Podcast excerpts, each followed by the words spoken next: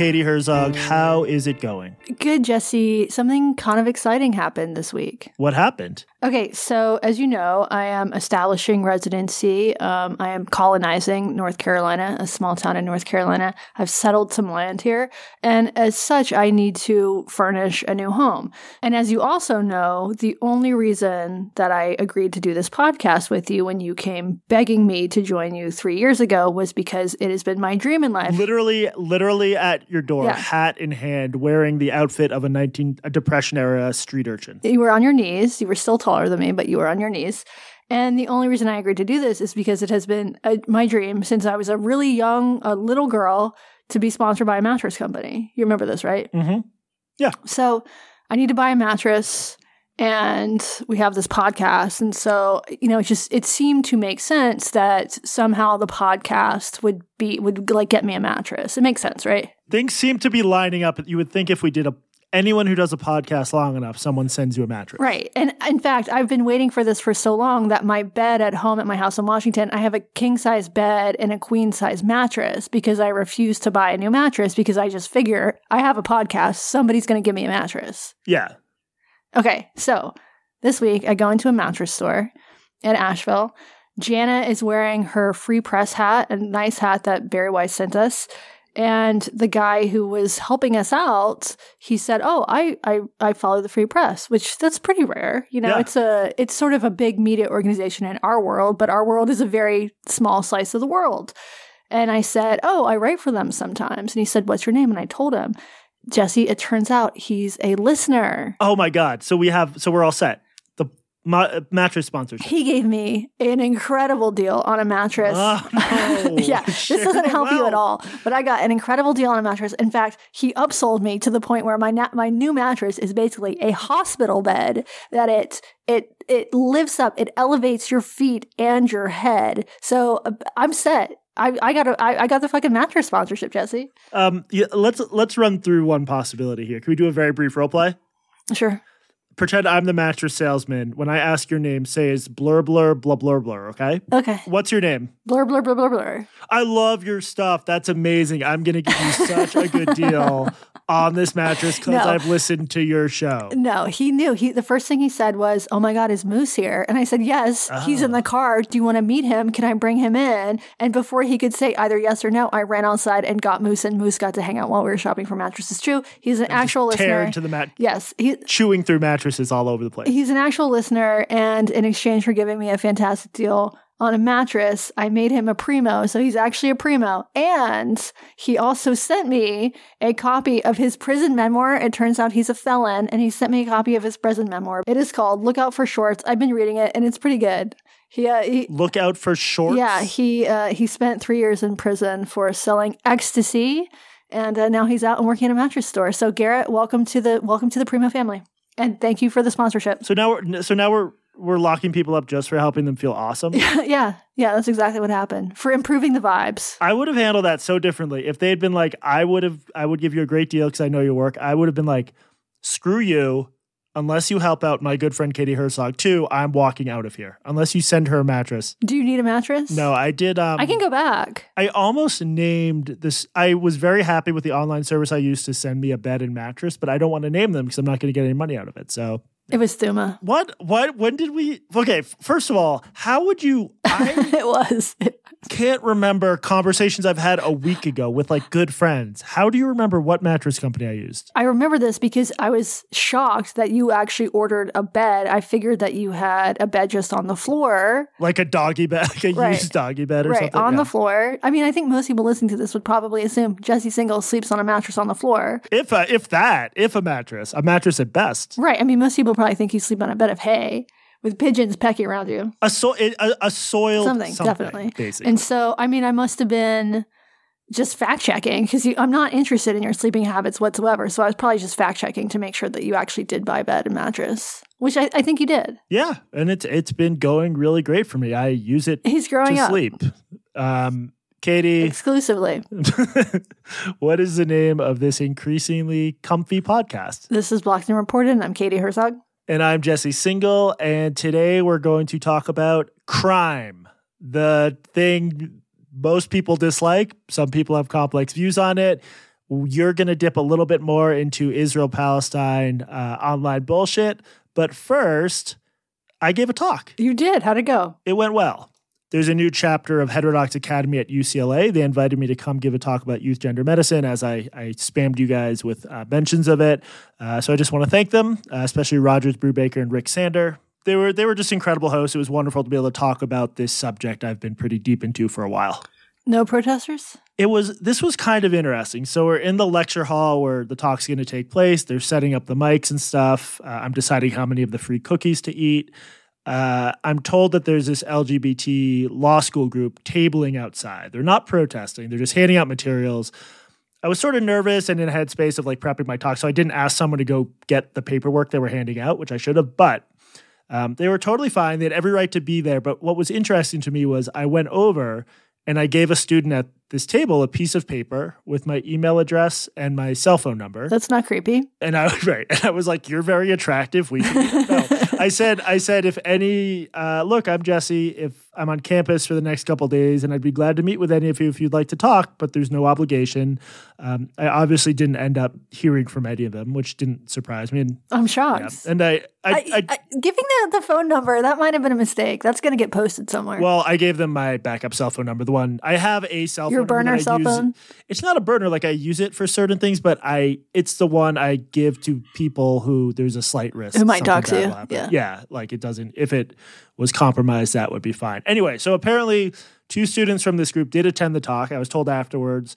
I thought the talk went well, but I was complaining with like the Heterodox Academy hosts at dinner afterwards that during the question and answer session, like there were a lot of questions. We extended the time, but there was very little pushback. None of the students who were unhappy I was there took the opportunity to like poke holes in my argument or challenge me. I found out afterward that some of them, I don't know who, I think it was the same group that was tabling, sent a letter to their dean basically trying to cancel the event in part on the grounds that there wouldn't be a trans person on stage to rebut me, which... Oh, like they know they can just tell that you're not trans by looking at you? I don't think so. Somehow. Yeah. Which, first of all, that's not how talks work. You don't automatically get someone like, fuck you, that's wrong. Unless it's a TED Talk. Unless it's a Coleman Hughes TED Talk. That's the one exception. And second of all, just come to the talk and you can ask me. That's what the Q&A is for.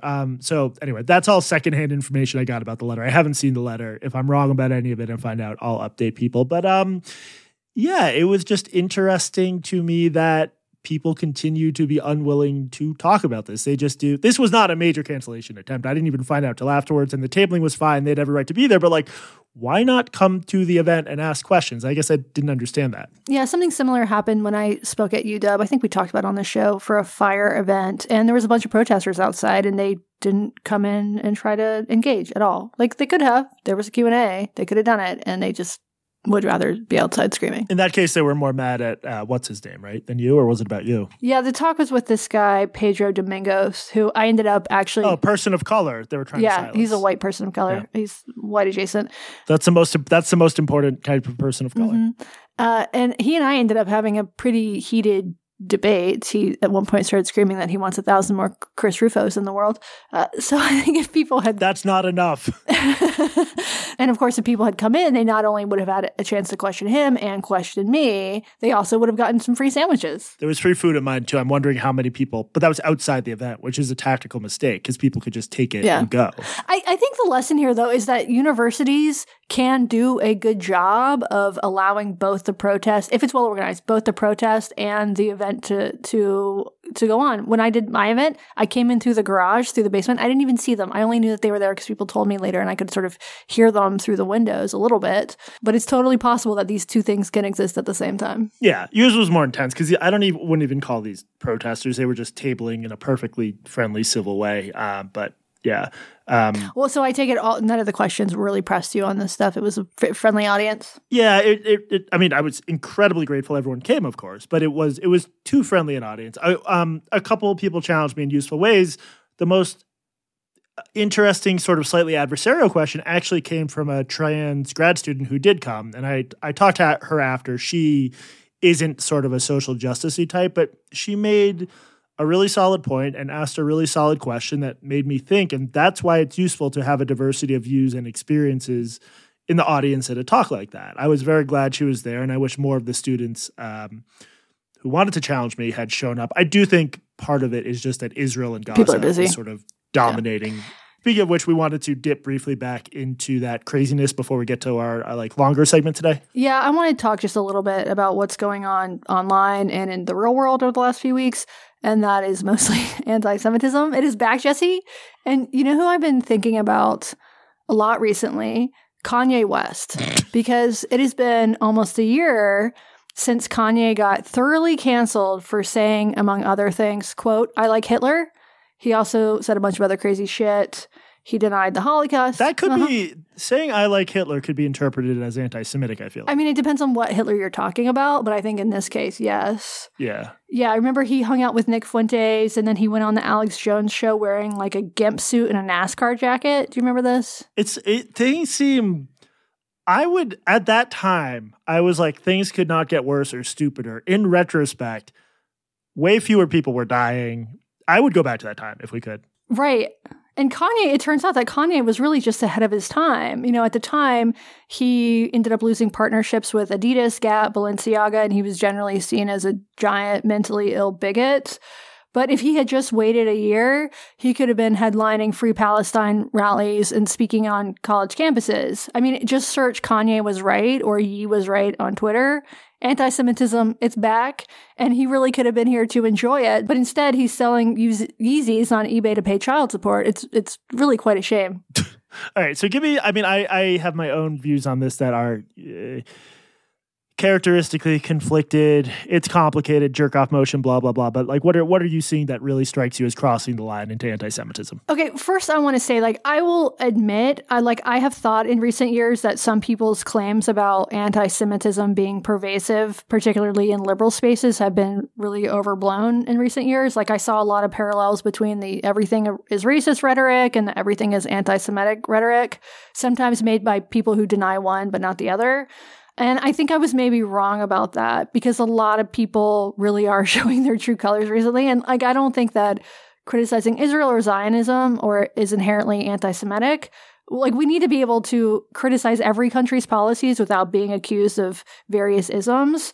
But, chanting "gas the Jews" or spray painting "fuck the Jews" in the hallways of a building rented by Barry Weiss, or spray painting "Stars of David" on buildings owned by Jews in Paris, I think that probably qualifies as anti-Semitism. Oh, so you're talking I thought you were talking about more about there's obviously been a huge outpouring of real world anti-Semitic incidents of above and beyond online bullshit. It's disgusting. And it's also it's just so disgusting to target Jews in other countries over stuff that they have no control over and often might even disagree with, certain policies. Right. I mean, there was that probably the most terrifying incident was this. It was in Dagestan where a mob of people stormed the airport looking for... Crazy. That crazy fucking cover video. Yeah. And of course, the discourse is as terrible as always, and people are getting fired from their jobs. We talked more about some specific cases about this on our last Primo episode, but since then, there have been more. And I'm seeing more. It seems to me that the bulk of the sort of public support is on the Free Palestine side. You'd be more unpopular on a college campus or on Twitter as pro-Zionist, but it also seems to me that a lot of the institutional support is towards Israel. Does that make sense? I'm seeing people getting fired from their jobs for making pro-Palestinian statements. I don't think I've seen any people get fired from their jobs because of defending Israel. Does that make sense? I think that's probably true. There's got to be some instances of it because it's there is a very virulent. Yeah, I mean, there mm-hmm. is in America especially. There's a lot. There's a Jewish people tend to support Israel and they take it really seriously, and it causes tension within the Jewish community. But yeah, I think the other thing is it would have to be for the comparison to hold. You'd have to see a situation where someone said, "I think we should bomb Palestinians indiscriminately," or "I think we should kill Palestinian civilians," and then not get fired or get in trouble. Well, I don't think you're entirely right about that. Okay, in Providence, a member of the city council, he was fired from his day job. He was a constituent services associate in the governor's office, so not a normal not like Apple or Walmart or whatever. He worked in the governor's office.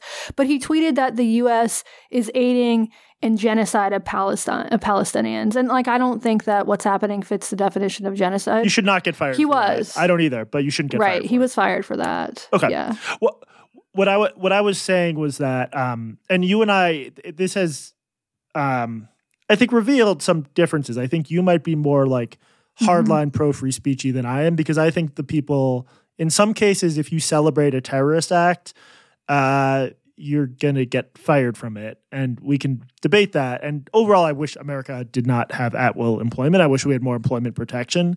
But what I'm saying is, what would convince me that there's a real bias in who gets fired is if someone called for Palestinians to be indiscriminately harmed and then didn't get fired or punished for that. And I'm not sure I'm aware of examples of that happen. Mm-hmm. I think genocide is overstating what's happening. I think comparisons to Nazis are overstating what's happening. I don't think people should get fired for dumb, out-of-line posts that aren't like literally supporting terrorism or calling for people to be harmed. Right. I mean, I obviously agree with you when it comes to that. This to me, so this is what we're seeing is cancel culture, people being fired for political speech. And some of it has been extremely vile and maybe they deserve it. But other people, like the city council member who was fired from his day job, I don't think that his speech, it was not calls to violence. It wasn't incitement.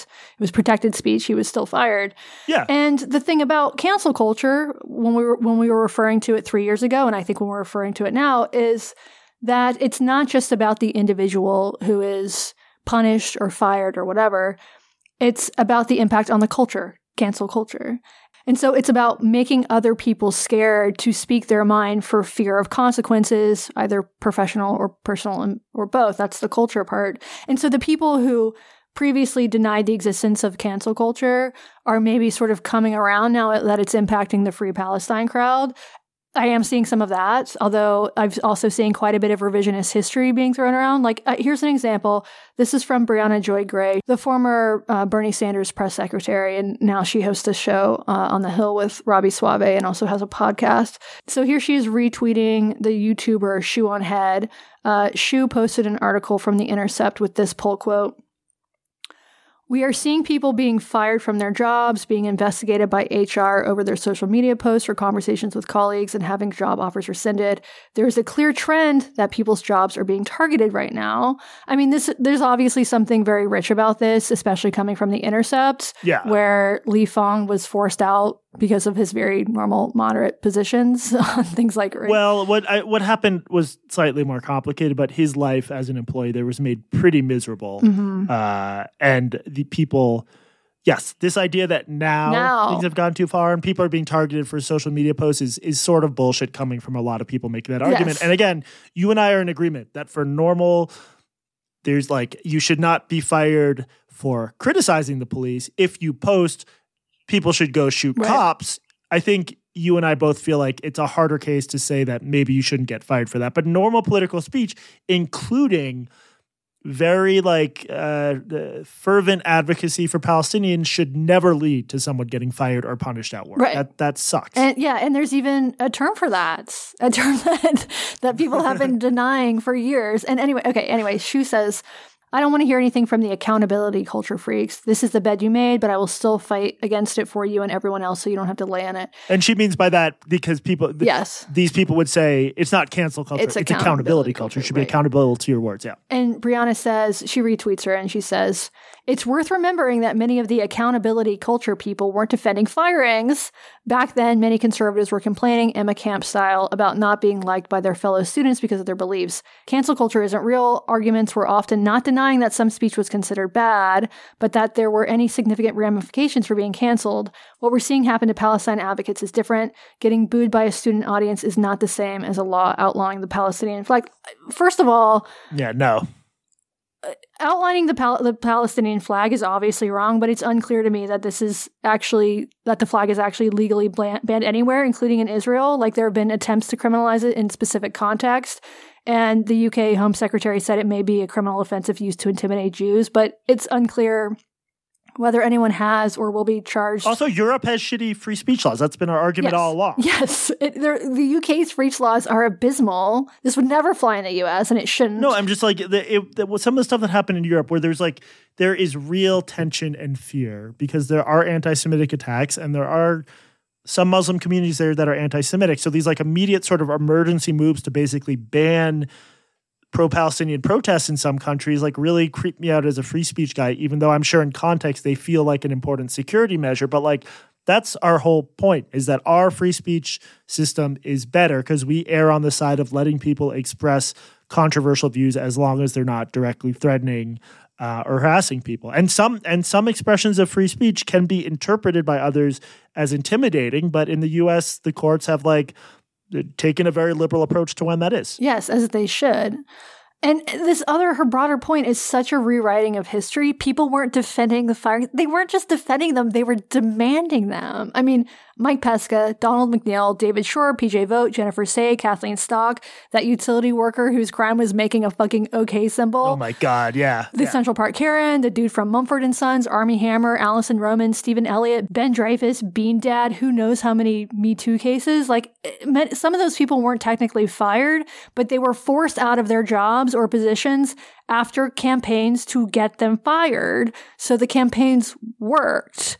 And that doesn't include all the Andy Mills, Jack Smith. Yes. Well, and we're lumping in together a bunch of ones, and there's different levels of evidence for different ones. But the point is for Bree to say, but this is what some of them did since the start. They're saying, you demand nobody ever boo you, which was not the case because especially during 2020, shit went crazy and there were a lot of A, unjust firings, and B,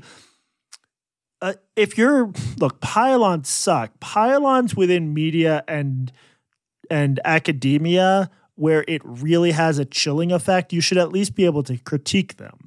Like if you can't express basic views without like your whole department turning on you, I think that's worth exploring. You can't really do anything about it, but the firings especially absolutely occurred, and I do think this is revisionist history. It is, and I don't think Bree's even the worst offender when it comes to this. It's just an absolute rewriting of history, and it is true that there has been a ton of hypocrisy in the past month since October 7th. Like I don't want to leave the pro-Israel folks off the hook here. Like if you spent the last few years complaining about snowflakes and safe spaces and safetyism and talking about the liberal abandonment of free speech, it looks pretty bad if you're trying to get the Free Palestine crowd fired from their jobs. You can't have it both ways. Yeah, I agree. Can I make one, if I keep it to 30 seconds, can I make one substantive point about the shit going on over there? Sure. This is a genuine invitation. It's just been heartbreaking to watch. And if folks listening, and I'm sure there's some of them, like, a lot of people are like being killed. A lot of kids are being killed. Journalists are being killed. Others are being killed. And I'm curious how this could possibly lead to a good outcome where Israel is safer. And if someone wants to email me like the case for that, I don't understand it at all. And this thing that sucks, and part of the reason, other than my ignorance that I don't talk about this much, is as soon as you say something like that, people say, oh, so Israel's not allowed to defend itself. It's not allowed to defend itself. Right. It's a question of proportionality and like, kids being maimed and killed is the worst fucking thing in the world. And the less Israel does that, the brighter future Israel could have. I would read any email. Just send it to me. Send me an email of like where you think this is going and just tactically how you think it'll lead to a better outcome for Israel if you care about Israel. I want to better understand that argument because I've been really worried and disturbed watching what's going on. That's my virtue signaling. Have you felt unsafe as a visibly Jewish person? And I'm not talking about your nose. I'm talking about your yarmulke. I would, joking aside, there's unfortunately, there's a right-wing meme that Europe is full of like no-go zones that are just filled with dangerous Muslims. I don't think that's true. I do think there's neighborhoods where you could not walk around wearing a yarmulke or being visibly Jewish. And I think that's incredibly sad because they already killed most of us. They meaning mostly the Germans, but, I think there's absolutely a problem in some parts of Europe with serious, dangerous anti-Semitism. That's why when this violence flared up, we've seen some attacks. I don't and have never felt unsafe in the United States. And I think the United States is the safest place in the world to be a Jew, unfortunately. You do live in Brooklyn. Yeah, I don't feel unsafe as a Jew in the United States right now. I'm worried that the more this shit gets crazy and the more I don't see much. It would have been, let's just say it would have been helpful if some of the groups advocating for Palestinians to live with freedom and dignity, which is a cause I completely support, had maybe been a little bit more forthright about what they're against, that they did not think the Hamas attack was in any way defensible, instead of immediately doing what they did. I am worried about things getting worse in the States, but I've always told people, I don't think, historically speaking, anti-Semitism in the U.S. is a big problem. I think we've been very lucky and successful here, even if, because of we're never going to be safe, every decade some Jews will be murdered in the States. I don't think we can improve on that. It's fucking horrible, but it is the best we're going to have it. Right. All right. We'll keep housekeeping short. Blocked and Reported. You can reach us at blockedandreportedpodcast@gmail.com. Our subreddit is blockedandreported.reddit.com. Thank you to Soft and Chewy, who will be at the, I think, at the December 2nd party. So you can meet him. I hope he's a giant cookie. He is an anthropomorphic cookie, and he lets people who he trusts eat him, like little bits of him. It regenerates. It's very disgusting. Please rate and review us. Rate and review us on Apple Podcasts. I was on the verge of getting better. I had a cold, and then I decided, I was like, what would help me knock out this cold for good? Multiple flights. Flying always makes you feel better. Huge changes, swings in climate, 30, 40 degrees, and like really dry climates. So that's how you're supposed to feel better if you're sick, right? It always works for me. Yeah, it's working really well. And then what are we forgetting? Is that it? Become a premium subscriber. blockedreport.org, premium subscriber, $5 a month and up. You will get 3 extra episodes a month and be part of an amazing community approaching 13,000 people. It's insane. They were all in that lecture hall. It was a fire hazard. What else? I think that's it. I don't know. I'm like, my entire top half is covered in poison ivy right now. I'm having trouble thinking. Wait, what happened? I got fucking poison ivy. Oh, okay. How? Yeah. I was like clearing trails by my house, and I'm the only one who got it. We had a little trail crew, me and Jana and the nephews, and I'm the only one who got it. I'm also the one person who decided not to wear long sleeves, and I'm just to go topless. I just went topless, and I look like a leper now. I actually just, for Halloween, I just knocked on doors and then showed them my arms. Why you're clearing trails? Explain that. Like building trails in the woods. So that you guys can walk on them? Yes.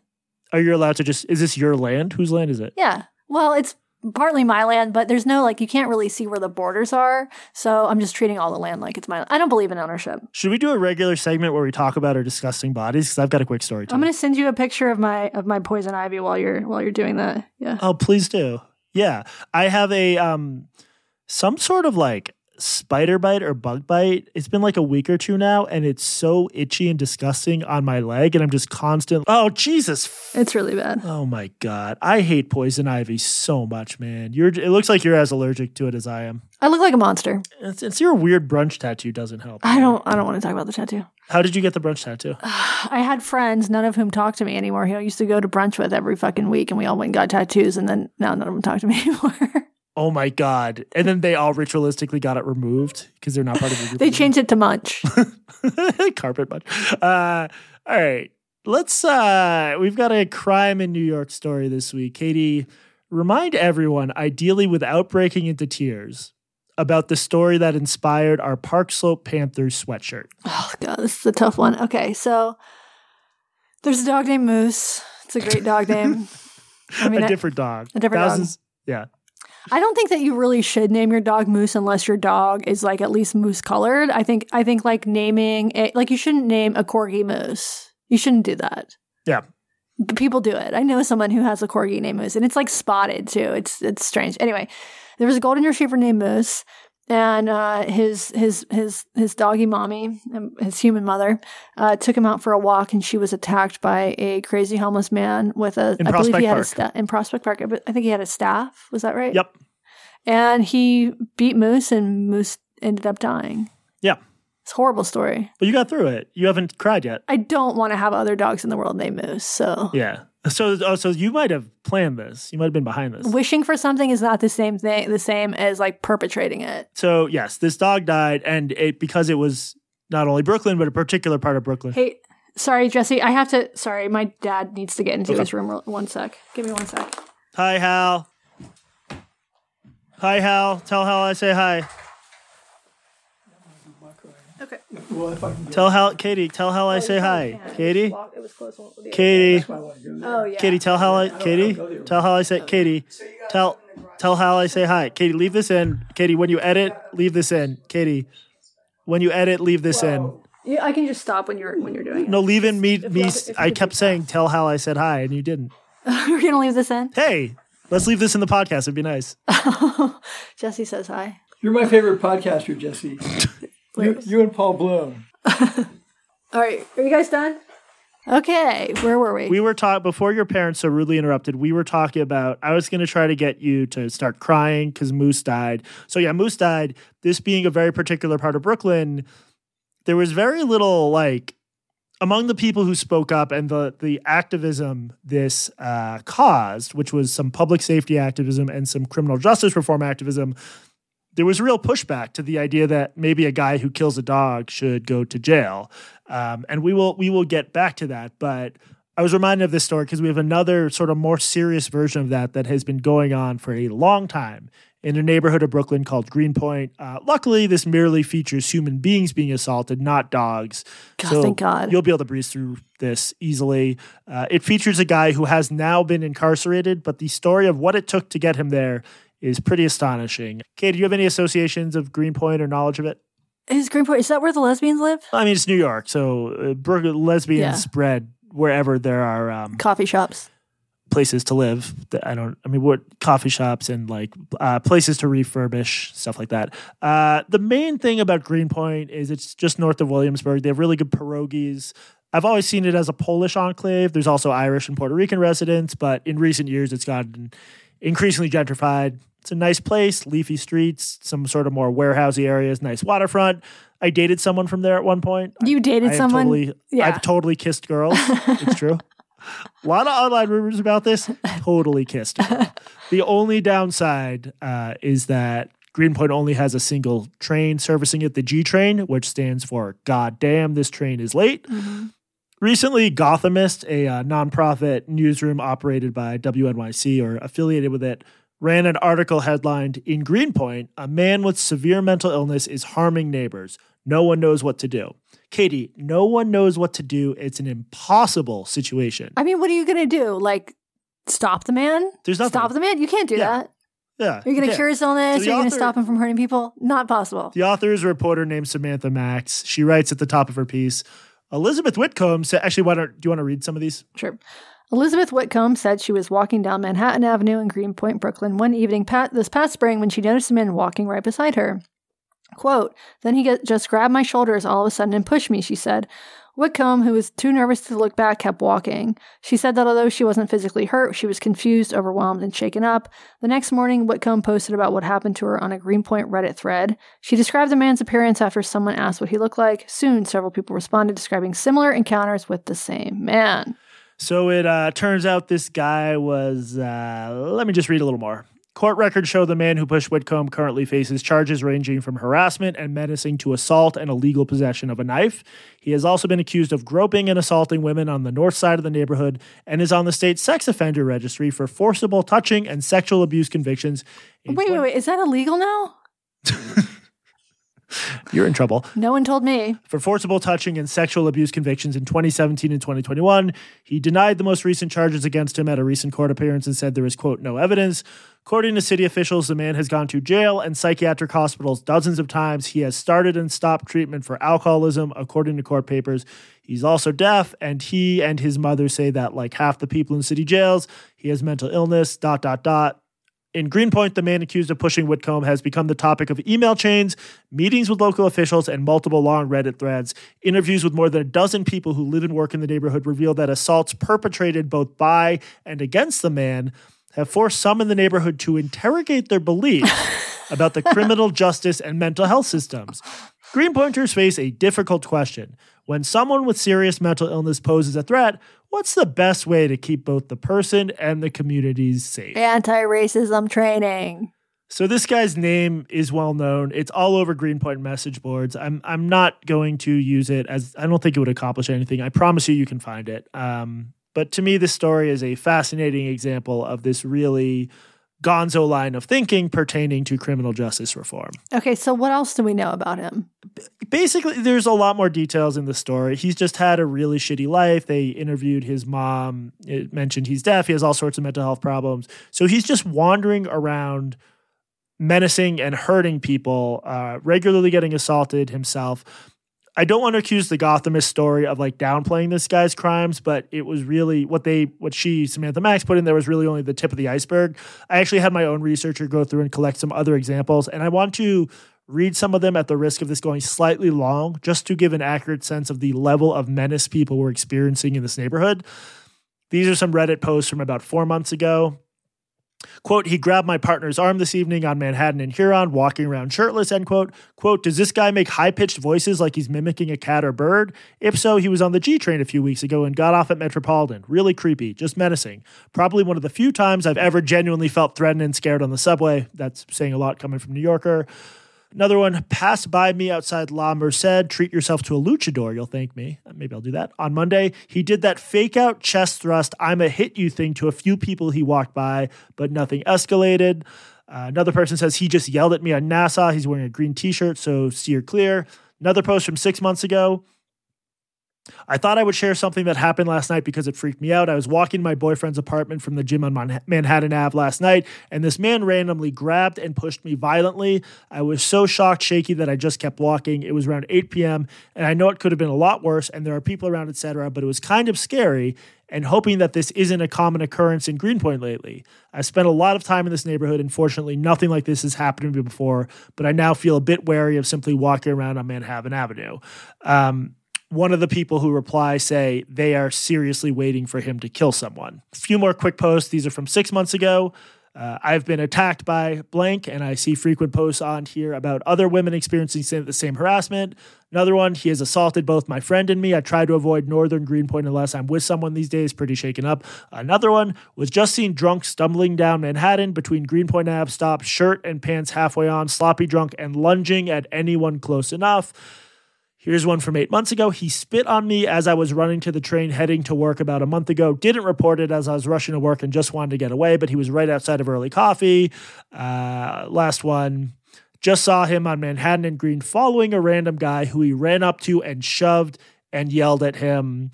It's just crazy how long this went on. There were more posts from a year ago. One of them about he assaulted two of someone's female friends in past years. I found a 2017 article with the headline, Guardian Angels Promise to Protect Greenpoint from Man Locked Up Weeks Ago. So as of 2017, he was a known groper, wandering around groping and pushing people. It's clear from the timeline this has been going on for more than half a decade, and that in the eyes of some residents, not to mention, you know, I'd say based on her framing, the author of this overall pretty interesting piece in The Gothamist, there's still this big question of like, what can we do about it? Can we help him? Right. Don't you find that a little bit weird given all this context? Right. There seems to be a real disregard for the victims of his crimes. Yes. And in some of the victims of his crimes don't want to report him.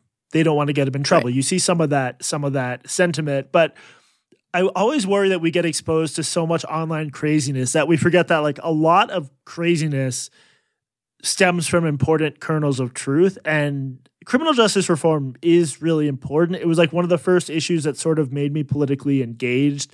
Things like the war on drugs, like heinous prison sentences for minor nonviolent crimes. Yeah, I just read an article that Billy Binion shared. He's a reporter for Reason. He's really good on criminal justice reform. I read an article that he shared on Twitter about a guy who his life sentence was just commuted. This guy's in his 60s. He got a life sentence for, it was three strikes law, three like basically very minor felonies, possession of cocaine, spending your life in prison because of cocaine possession. That's fucking insane. Yeah. That should not exist anywhere. Yeah, and some of these issues have hit New York particularly hard for various historical reasons. When I was working on this segment, I actually had never read this Pulitzer Prize-nominated story by Jennifer Gonerman in The New Yorker. It's from 2014. It's about Kalief Browder, a teenager accused of theft on the basis of nothing. There's really no evidence. And I think at one point assault too. He underwent this absolutely Kafkaesque horror story. He spent 3 years on Rikers Island awaiting trial, never having been convicted of anything. We'll include a link to it in the show notes. I hope people read it. It does a really good job of showing that, you know, things like racism and bigotry are factors, but it's really just the sheer dysfunctionality of some of these bureaucracies. We'll also include a link to this one 2012 New York Times article that is such a good example of how quickly things have shifted. It starts with a story about this dude. He's taking the subway to his job at a Bronx bakery at 4 a.m., so it's a very empty train. He puts his feet up on the seat and nods off, falls asleep. He's woken up by a cop, Katie. He's arrested for putting his feet up on the seat. What the fuck? Arrested. I mean, eating on the train is one thing. Putting your feet up? Yes. Summary execution for eating. 7 years prior, in 2005, I think, New York City had decided to make putting your feet on the subway, up on the subway, an actual crime. Mm-hmm. Meaning you wouldn't just get a ticket, but you could go to jail for it. And that's an example of why people have such strong views about criminal justice reform. So there's that stuff. There's a legacy of stop and frisk. There's a war on drugs. There's the fact that, according to the AP, only about 30% of Texas prisons are fully air-conditioned, which is insane. That's like the shit we would investigate if that was in like a Central American country. So the peak of the era of mass incarceration appears to have passed. There's still bad stuff that needs to be addressed, but I do think there's been this rise of this type of person who just doesn't really see a role for law enforcement at all, except in the most extreme circumstances. And that's the framing of this Gothamist story. Like, it's actually well reported. Samantha Max talks to a lot of people, and she spends some time in court seeing what happens to people with severe mental health problems. But the framing is just like, this guy keeps punching people. If only there was something we could do, which there is something we can do, right? It doesn't, unfortunately, like, it reaches a point where it doesn't need to be a perfect solution, but people need to be safe walking around on the street. Right. And maybe the perfect solution here isn't to send him to prison or to a place like Rikers, but to send him to a mental institution. Of course, those don't really exist the way that they once did. And of course, there are many horror stories about people being caught up in these institutions and human rights abuses at these institutions. But if you get rid of the institution, it doesn't actually get rid of the problem itself. Yeah, the whole legacy of closing down mental health institutions is, I want to learn more about it, but deinstitutionalization failed as a policy, and some of what we're seeing now is a result of that. There's also the line is always, whenever something like this happened, they didn't have access to services, more mental health services, more spending on mental health. I think in some cases that's true, but this is one of many examples where that's a little bit of an oversimplification. I'll read from the Gothamist article. Local council member Lincoln Restler, who co-chairs the Progressive Caucus and is an outspoken advocate for criminal justice reform, said his office has been working with residents, police, prosecutors, and the health department to help the man. He said they secured him a spot in an intensive mental health treatment program before an arrest over the summer disconnected him from those services. Quote, "I am just incredibly disappointed by how slow this all moves," he said. "While everybody deserves and needs due process, when we have someone in crisis, we should be able to work together much more quickly to get the help and treatment and support that is needed to stabilize the situation." So, not an expert on this stuff, but their involuntary mental health commitment, if you're violently attacking people, seems like an obvious potential solution. But the problem is that the premise seems to be that incarcerating someone or forcing them into mental health treatment just should hardly ever be done, even in these extreme cases. This is now a belief that some people with actual power hold. Remember that we learned during the dog murder episode that dog murder isn't extreme enough to be locked up, at least not for some. There was an unforgettable quote from Michael Whitesides, a spokesperson for Councilwoman Shahana Hanif, who represented the part of Brooklyn where the dog slaughter occurred. Katie, will you just read this one graph from the New York Times coverage of that? Michael Whitesides, a spokesperson for Ms. Hanif, that's the city councilperson, called the situation complicated. Quote, "We don't believe that the NYPD is the vehicle to bring safety to our community," Mix Whiteside said. Quote, "When it comes to this individual, they're clearly a present danger to others and most likely themselves, and figuring out how we can safely de-escalate that situation without putting anyone else in danger is complicated." Have you ever tried to de-escalate a situation with somebody in the midst of a mental health crisis, Jesse? How does that work? This is such a good example of like concept creep, because de-escalation is like this useful concept where if someone is agitated and something bad hasn't happened yet, de-escalators can de-escalate it. After a dog has been murdered, after the act of dog slaughter, I would argue that's when you should maybe table de-escalation for this person for now, at least until you can get them help. You see him walking around the neighborhood sometimes, right? Have you tried to de-escalate? I told you, I saw him once, a guy who must be him, unless there are multiple guys with dreadlocks carrying large staffs wandering around muttering. And a dog skull around. Jesus Christ. Yeah, as far as I know, he's still just wandering around. But so you see the same thing, though, here with Greenpoint. Like, it's somehow a difficult question what should be done about a guy who acts much worse than the dog killer, because he's, I mean, I know you value dog lives above human ones, but it seems like he's assaulted dozens of people over the years.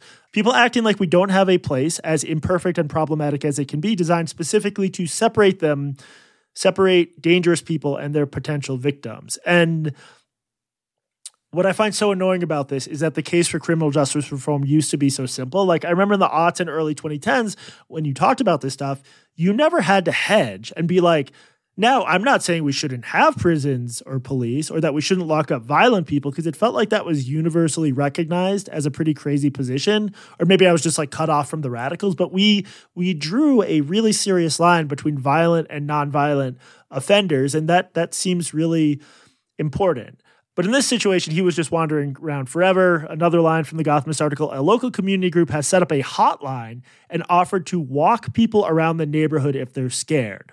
So that's where we're at. And I think one of the richest cities in the richest country in the history of the world is a local community group has to escort people around. I just think this makes the whole criminal reform justice movement look stupid. There have been multiple examples of this in New York of people with long, long rap sheets of violent offenses. I don't care if someone has been picked up 10 times for public drinking.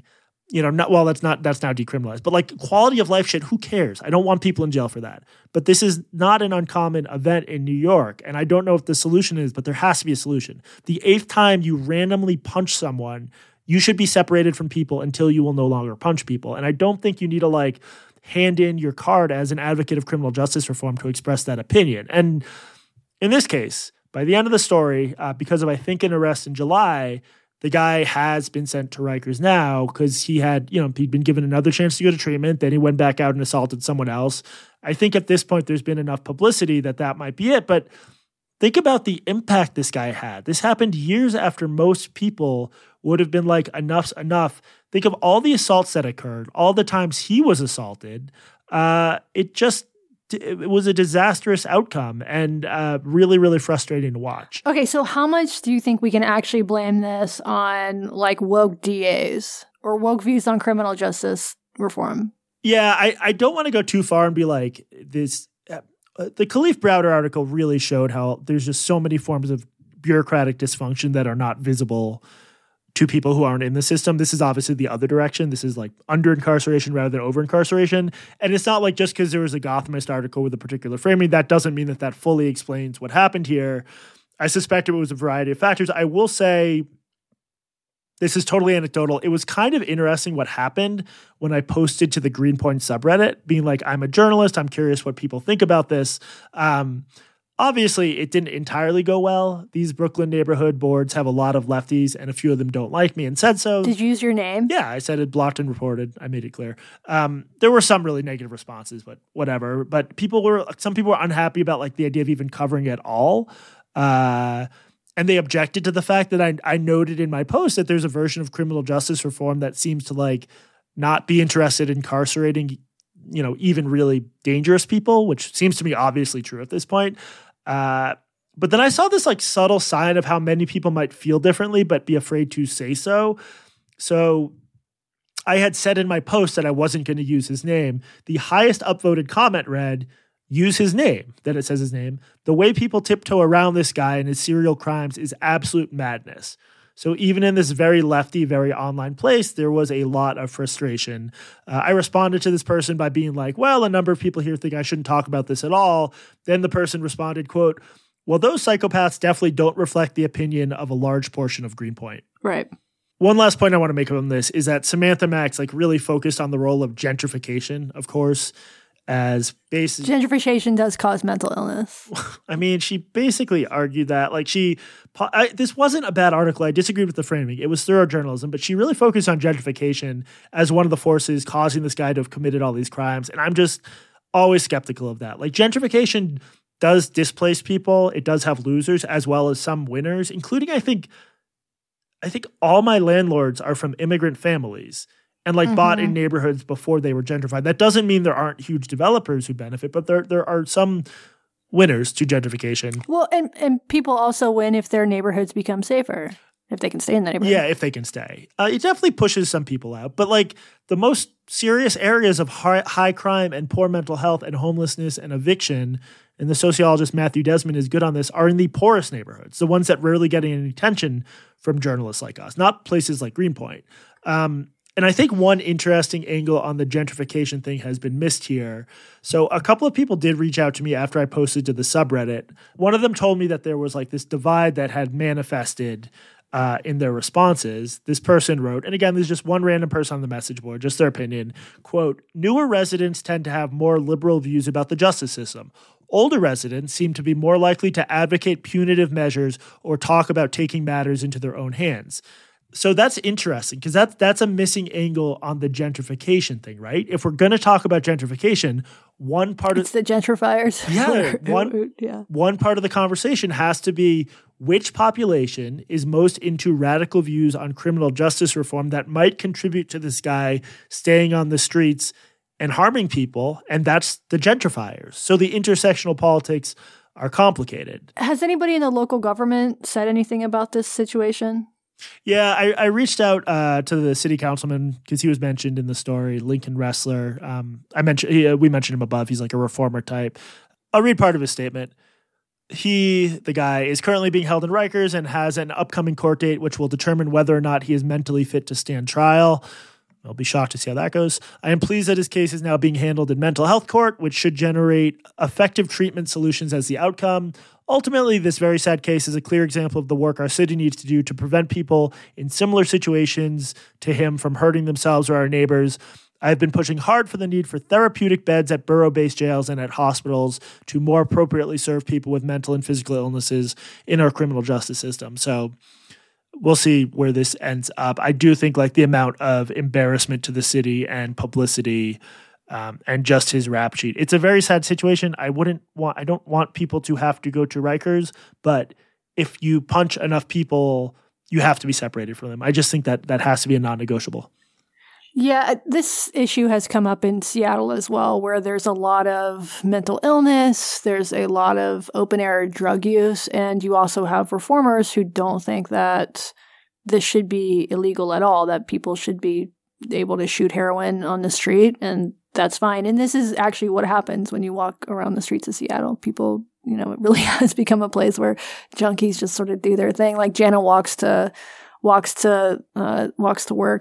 from the ferry pretty often, and she does this at 5 o'clock in the morning, and she sees people just shitting in doorways on the street. This is a very common thing, but to a lot of activists, any sort of criminalization for drug use is a human rights abuse. Well, they can use that shit for their urban gardens anyway, so they want to keep access to it. I don't know if that wouldn't be organic then, because it's got fentanyl and heroin in the shit. It's you gotta have organic compost for your organic garden. Those situations, and I know it's well, I don't know how – I was going to say I know it's just limited neighborhoods, but I haven't been to these cities, so I don't know, or not much of them. The situations where it is just people can do drugs openly, that's one where I can more understand the conflicts if they're not hurting anyone, but you can't have a situation where people are just shooting up in public. I mean, do you think if someone is repeatedly caught shooting up in public, for example, would you be comfortable with mandatory, not jail, but inpatient treatment for their addiction or hospitalization? I would probably be okay with that. I think the problem is that if people don't want to get clean, they're not going to get clean. Yeah. You really have to – there are some cases where people end up in prison and they detox in prison and they they start going to meetings and they do get their shit together, but – Or they go to prison and they become more traumatized and come out and just go right back to it. Right. So I think that's the issue is – you can't force people to want to get clean. And the other issue is that it can be really onerous. The best way to get off of opioids is to do it using medication, using things like Suboxone. And they make it, federal law makes it really onerous to get these drugs. So you can't just like go get a prescription from your doctor and have your Suboxone at home. That's not how it works. And, you know, you have to go to a clinic. The clinics are usually hard to get to. You have to go at a certain time. So I think that would be probably the first step, is making it a lot easier, tearing down a lot of the bureaucratic barriers for people to get the medication that makes coming out of these drugs a lot more feasible. Yeah. So we'll see what happens with this guy. And I mean, there's obviously been huge backlash to sort of the open air drug use, I think, especially in like those West Coast cities. So it could be a bit of a campaign issue in 2024. I mean, that's already become a campaign issue, at least in Seattle. So a few years ago, I think we talked about this at the time, but a few years ago for the city attorney position, so the top prosecutor, they had a reformer, a public defender who had tweeted things like all cops are bastards and fuck the police, and was in favor of defunding the police and emptying the prisons, running against an actual Republican. And the Republican won. This was the first time a Republican had been elected to this office in Seattle in a very long time. But voters were just over it. Voters didn't want to have a reformer. They wanted somebody who would clean up the streets, because it isn't just about the drug addicts and the homeless people and the mentally ill people who are on the streets. It's also about the people who live in them, and people wanted to feel like they were represented as well. And I mean, like, something has to be done about antisocial behavior. It has to. Antisocial behavior is always going to happen. And if the idea is like, okay, people will go into the community and their families and their community will take care of them, great. If you can make that happen, awesome. But that's not actually what's happening. What's happening instead is that people aren't getting treatment. They're refusing treatment. They're living on the streets, and they're doing drugs and shitting on the street in public. In this Gothamist article, they interview this guy, Ibrahim Ayu, who has schizophrenia and bipolar disorder and has had his own run-ins. And I'm glad she did that, because it's important to get his perspective. But at the end, it's just like, it gets a little bit delusional. I'll just read. Ayu doesn't know the man in Greenpoint, but he wonders if the man also feels misunderstood. He wishes residents of the neighborhood would make more of an effort to build a relationship with him and find out what he needs instead of trying to remove him. This is a guy who walks around threatening and punching people.